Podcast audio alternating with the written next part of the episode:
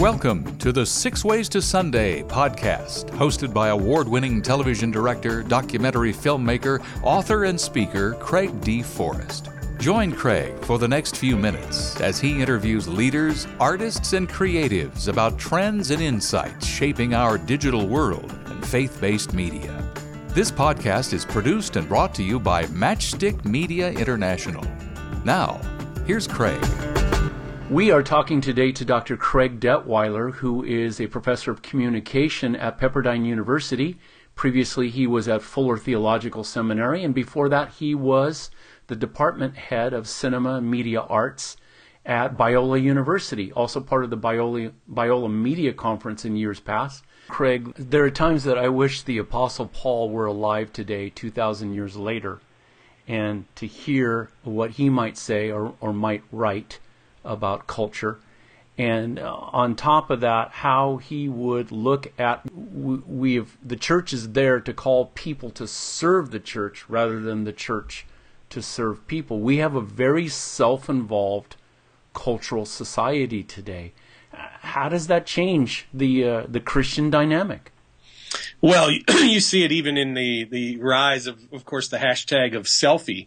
You know, this is the age where everybody is is uh, in a sense, you know, building up their following, uh, you know, r- considering their friends sort of as an audience. In a sense, we're all performing uh, on social media. We're we're going to places and events because we want to take the picture and share it. So we may not really even enjoy the event, but we enjoy the opportunity to take the picture about the event. Exactly. exactly. um, and so this tendency to um, treat people as as as an audience rather than as friends or as as um, even as you know fellow pilgrims along the way is a a, really vexing tendency.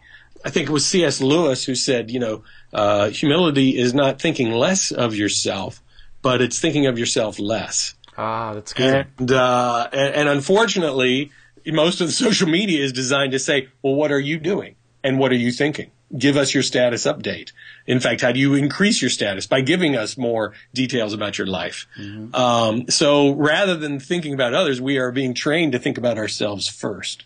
Uh, so I, I, would, I guess, challenge folks to consider their digital discipleship, to consider how to love and care for others through these digital formats, to put the concerns in the heart of others before we post you know, think about what people need to hear. Think about what people need to re- be, receive rather than just what do I want to say and how do I want to position myself and how do I want to manage my own social media profile? How do I bless others through my social media interactions? I can see the day, for, uh, foresee the day where there might on staff be the minister of digital discipleship it, it, could it could well happen. The, I, it is happening, I think. yeah, I think you're right. May may not be called exactly that, but uh, right. there be a portfolio for, for people in dealing with media. You know, there's a there is a danger too, Craig. Talk about uh, uh because there's a sense in media of uh, relationship. There's also a lot of false relationship, and you can naively believe that you're closer to someone than you really are. Talk about that. Yeah. Well, sure. I mean, well, first of all, there's of course the catfish phenomenon where you know people maybe aren't uh, actually who they've uh, their profile has created themselves to be. So this need for authenticity, I think, is important. Actually, in that respect, I appreciate that, that Facebook somewhat tries to insist that you are yourself, that you only have one social media profile mm-hmm. to try to deal with that problem. But uh, it's very tough to be, in a sense, our authentic self online. Um, and not just project maybe an ideal version of ourselves and, and sort of compose the way that we're we're seen. And it, it's also exhausting, I think, to manage our social media profiles and have to worry about everything that we tweet or uh, you know how we how we position ourselves um, online. I think I think folks um, are challenged to I guess, do more than just click a like button online. If somebody's sharing their heart, sharing a concern, it, it, really isn't enough to say, gosh, I like that and maybe write a comment and say praying for you. You know, maybe you do need to actually, you know, get in your car and go over to their house exactly. knock on the door, uh, bring some chicken soup, uh, hug somebody, sit with somebody. You know, I, it could be that, that the Christian community would be the last people who believe in the power of of presence, who understand that it's important to to hold a hand um, and to pray with someone physically and not just in a disembodied way. We we are people. Think about it. Jesus actually showed how much he believed in the power of the body by by being God incarnate, by coming down to earth and, and putting on flesh. So we believe in the body and the importance of proximity um, in a way that maybe others increasingly do not. And perhaps that will be what distinguishes us is that we care for, for people physically. We lay hands on people. Um, we help people move. Um, we take meals over to people's houses and, and care for each other physically, spiritually, uh, mentally, in a holistic kind of way. Nothing beats the personal touch, does it? It's uh, it's inc- it's increasingly rare and still powerful. We're talking to media thought leader, filmmaker, and award winning screenwriter Craig Detweiler on the podcast. Great conversation. We'll be back in 32 seconds after the break. This podcast features engaging conversations with leaders, artists, and creatives sharing about current trends and insights shaping our digital world and faith based media. Today's episode is produced by Matchstick Media International a nonprofit that's passionate about inspiring both visionary leaders and young creatives to harness the power of media to further the gospel. To learn more, visit us at matchstickmedia.org. Now, back to Craig. We're back having a wonderful conversation with Craig Detweiler, media thought leader, who has a lot to say about our digital world. You bring up the, the story of Jesus. Jesus there's very little in the Gospels of Jesus speaking in synagogues other than a, few occasions, especially in Nazareth being the, the most famous, uh, and nearly being killed for that as he as he walked through the crowd and went away. And we don't notice Jesus ever going back to uh, his hometown of Nazareth again after that. He he camped out in um, Capernaum after that at uh, Peter's house and and stayed there. Jesus was very good at storytelling, and I think in many respects the church has sort of lost track of that in some some ways. Uh, but now with digital media and visual storytelling, there are more opportunities than ever before. Talk about the power of story. You're a screenwriter. You've written ten uh, screenplays in your career, and I'm sure you've got five other ideas boiling in your mind of screenplays still to be written.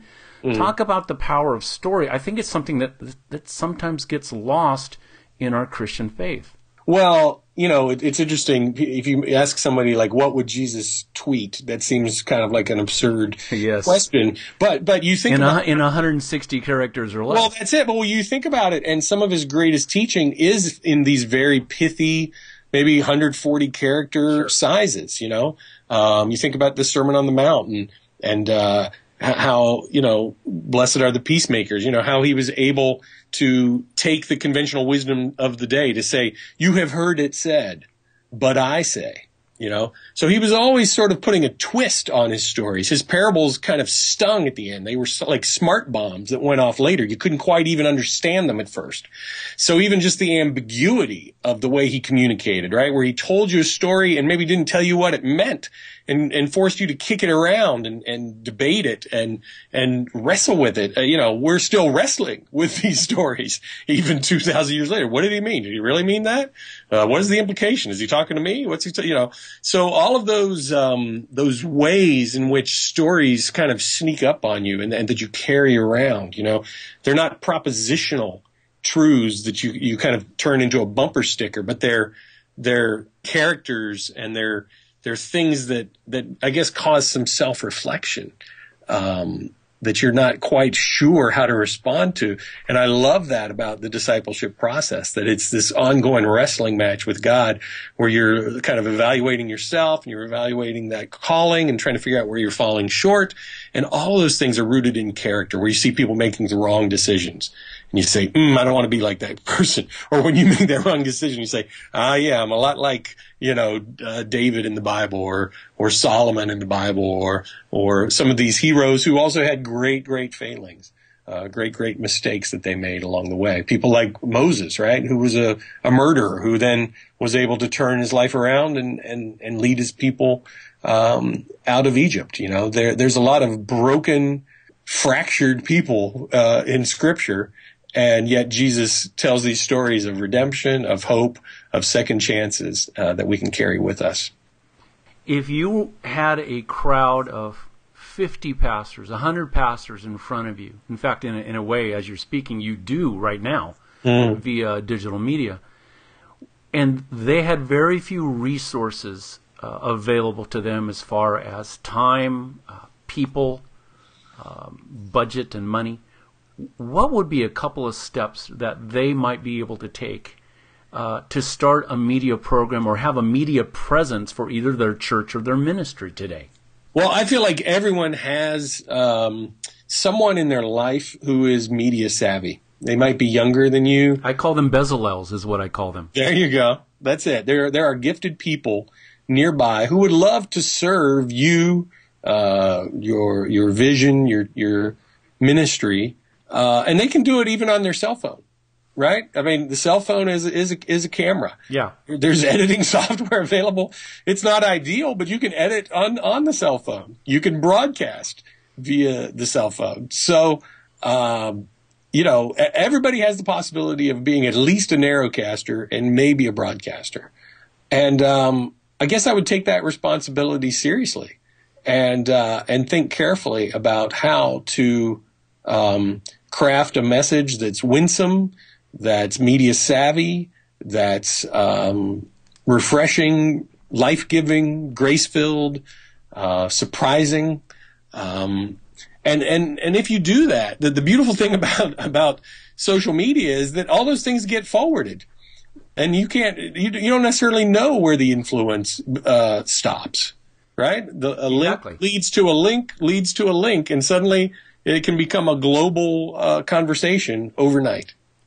We've had a great conversation in this episode with Craig Detweiler about our digital world. We will be back in our next episode to continue this wonderful, wonderful talk. Hope to hear from you then. Bye bye. You've been listening to the Six Ways to Sunday podcast with Craig D. Forrest, brought to you by Matchstick Media International, dedicated to excellence in media through inspiration, vision, and education. To learn more, visit us on the web at matchstickmedia.org. That's matchstickmedia.org. Your generous donations, large or small, help defray costs for producing this creative podcast.